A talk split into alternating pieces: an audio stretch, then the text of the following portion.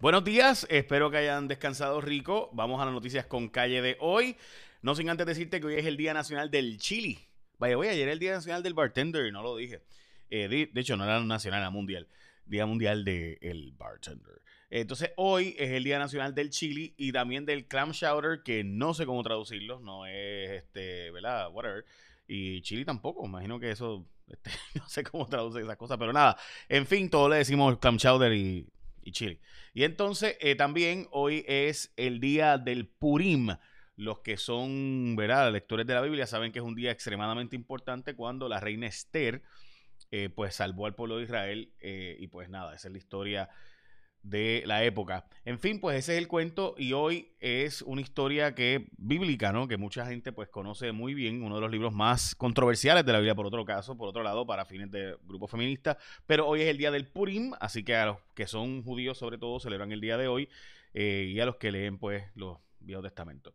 El pecado del estadista light es mi columna de hoy. Búscala, está bastante interesante, creo yo, por lo menos. Eso obviamente es self-serving, pero me parece que está en primerahora.com y está bastante buena. También la portada del nuevo día: 21 municipios no podrán iniciar clases. Eh, pero 57 eh, podrán em, empezar clases, así que pues eso es noticia. No cuadran las muertes por COVID-19, esto es un estudio que venimos diciendo hace tiempo, by the way, que está ocurriendo. Y es que eh, hay un montón de más muertes de las que se habían, se han diagnosticado, de las que se esperaban, a los que ocurren normalmente. se estima que pudiera ser el COVID. No se sabe si realmente el COVID, pero por ejemplo, en, Puerto Rico ocurren cerca de 30.000 mil muertes al año. Pues se esperarían que hubieran 32 mil, ¿verdad? Porque pues hay una condición nueva. Pues no, pues eh, son muchas más. Por darte un ejemplo, ¿verdad? Así que ¿Por qué esa diferencia? Bueno, pues está pasando en Estados Unidos también, no solo un tema de aquí. De hecho, también en Europa se plantea que se han subestimado las muertes causadas por el COVID. Hoy, de hecho, ocurrieron nueve muertes reportadas en Puerto Rico, eh, lo cual sigue siendo eh, evidentemente un problema. Pero además de eso, tenemos 166 hospitalizaciones. Es la primera vez en mucho tiempo que estamos en el nivel que se le dice óptimo de hospitalizaciones, o sea, el nivel de lo que debería ser tolerable, por así decirlo. Eh, según me explicó la doctora Melissa Marzán, cerca de 180 era el número de Puerto Rico, vamos por 166 hospitalizaciones, bajando considerablemente.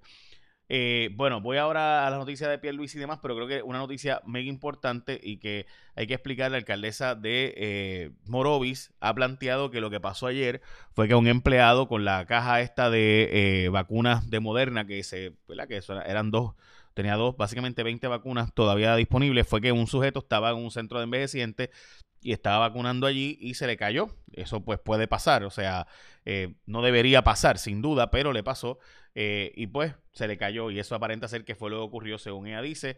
A esto fue un empleado de eh, la cadena Walgreens, que de nuevo, los errores humanos ocurren. No estoy diciendo que está bien, estoy diciendo pues que estos errores humanos ocurren.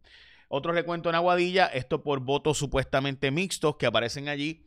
Eh, en Aguadilla, by the way, el panel de apelaciones que vio el caso incluye a el juez Eric Ronda, que como ustedes saben fue eh, cercano a Jorge Santini, así que eh, y demás, pero le voy a dar un ejemplo para que ustedes vean un voto mixto de allí, y esto es una información que me ha llegado temprano en la, bueno, ayer realmente en la noche, madrugada de hoy, esto es un voto, por ejemplo, mixto.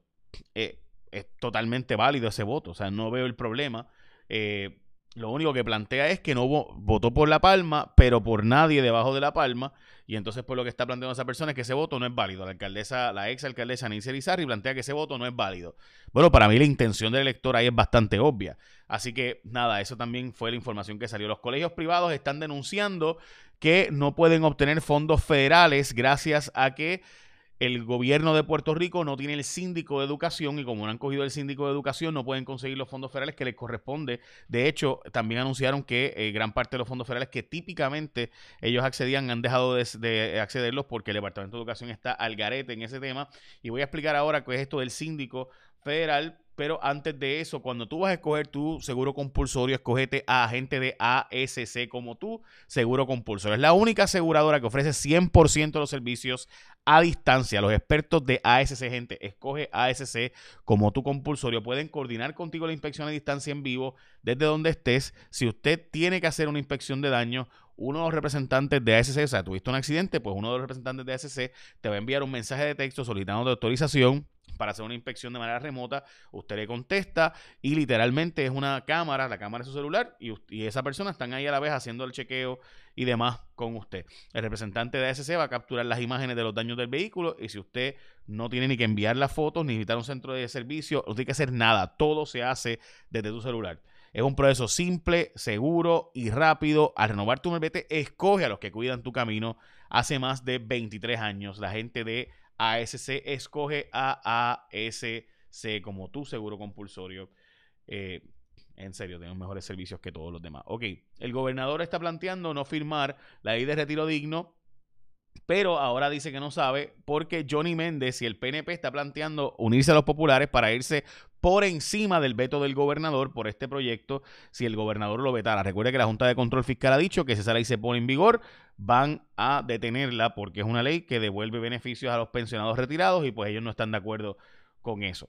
También eh, como les había dicho, ¿verdad? Cuestionado el total de muertes por el COVID. Esto es un tema que ha pasado básicamente en Estados Unidos también. Eh, y les hablé de la vacuna, las vacunas estas perdidas que están investigando, eh, que se le cayeron a este empleado Walgreens, que no debió haber pasado, pero tampoco es que no va a ocurrir errores humanos. Esto ha ocurrido en otros lugares. O sea, también ha pasado. Este, así que no, no hay que por qué caerle arriba a Walgreens ahora. O sea, por eso creo yo. bueno, hoy van a anunciar las escuelas que van a abrir hoy a las 3 de la tarde. Eh, también el gobierno de Puerto Rico dice que está maniatado ante el aumento de tarifas, pero le refirió a la Comisión Marítima de los Estados Unidos para que evalúe y verifique si esas tarifas se justifican o no. Hay que darle seguimiento a esta historia que sacó Chaina Caban Cortés el pasado martes en mi programa de televisión. El síndico de educación va a costarnos 150 millones, básicamente 50 millones anuales, y probablemente se extienda hasta que sea más de eso. Eh, estamos hablando de que básicamente para poder, eh, esto es parte de, de los problemas de la corrupción en educación, eh, y es que hay un síndico, by the way, eh, curiosamente, Julia Keller llegó precisamente para ser como un tipo de síndico y ayudar con el síndico en los años 2000, creo que 2007, y después de eso, pues ahora deja a ella otro síndico eh, por su mala administración. En síntesis, el síndico nos costará 150 millones para poder utilizar los fondos federales. Los federales dicen, no tengo problema, tienen que contratar a esta gente. Esa gente, by the way, que se va a contratar, Álvarez y Marsal, es una empresa de Nueva York que ha hecho este mismo servicio en Islas Vírgenes, en Guam y en otros lugares, así que por eso piensan que ellos son los indicados para hacer esto en Puerto Rico. ¿Qué pasa? Que por no tener ese síndico tenemos un montón de fondos federales de educación detenidos. Hace tres años que se viene planteando que tienen que contratarlo y la Asociación de Escuelas Privadas está advirtiendo que eh, no pueden acceder a esos fondos federales porque eh, como el gobierno de Puerto Rico eh, no, ha contratado al síndico, pues no le suelta los fondos federales a los colegios privados porque el que recibe los fondos es educación estatal y entonces se lo pasan ellos a los colegios privados. Así son las cosas, gente. Le imputan conflicto de interés a Edison Avilés. Gente, Edison Avilés no sabía, no se, ni le pasó por la mente que al él evaluar y recomendar contratar a Luma y después él no solo eso, o sea, cuando estaba la APP, él participó del comité para aprobar que se le diera el contrato a Luma. Y posteriormente participó de la aprobación del contrato de Luma. O sea, yo recomiendo y yo los, yo los apruebo. Eh, y pues él dice, oye, no se me ocurrió que eso puede ser un conflicto ético, un conflicto de interés. Ah, cara. Este, la verdad es que es bien difícil de entender esa posición del conflicto de intereses. Bueno, por si acaso salió un informe sobre el, petróleo de Venezuela eh, y la verdad es que lo, leí y me pareció simplemente increíble la forma en la que se ha eh, dramáticamente bajado la producción y, la, y el refinamiento, o refinación, no sé cómo se dice eso, del petróleo eh, venezolano. Básicamente ha colapsado la industria petrolera de Venezuela debido a la mala administración. PDVSA y ayer Petrobras, by the way, de ahí sale el informe, están hablando de Petrobras y entonces hablan de que básicamente hay un temor en el mercado de que le pase lo mismo que pasó con PDVSA en Venezuela eh, y el colapso y que Petrobras, pues eh, después de que estaba en el mercado, Bolsonaro ahora dijo, no, no, no, no me pueden subir los precios para bajar efectivamente los valores o costos de... Eh, de o sea, de energía eléctrica en Brasil. Bolsonaro no quiere que suban los precios en Brasil de energía eléctrica, así que lo que hizo fue evitar que subieran los precios del petróleo, así que ha creado un subsidio ficticio y eso pues temen a los inversionistas a nivel internacional que te viene pasando lo mismo que pasó con PDVSA cuando el gobierno se metió. Así que todos esperaremos hoy el anuncio de las escuelas que reabrirán y las que no, así que estamos todos pendientes.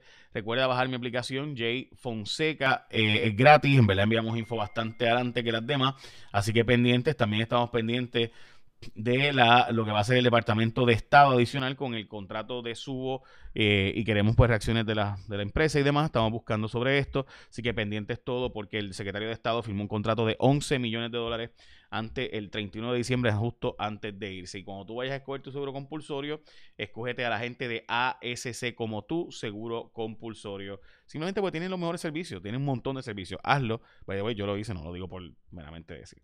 Bueno, ahora sí, échame la bendición que tengas un día productivo. Bye, se portan bien.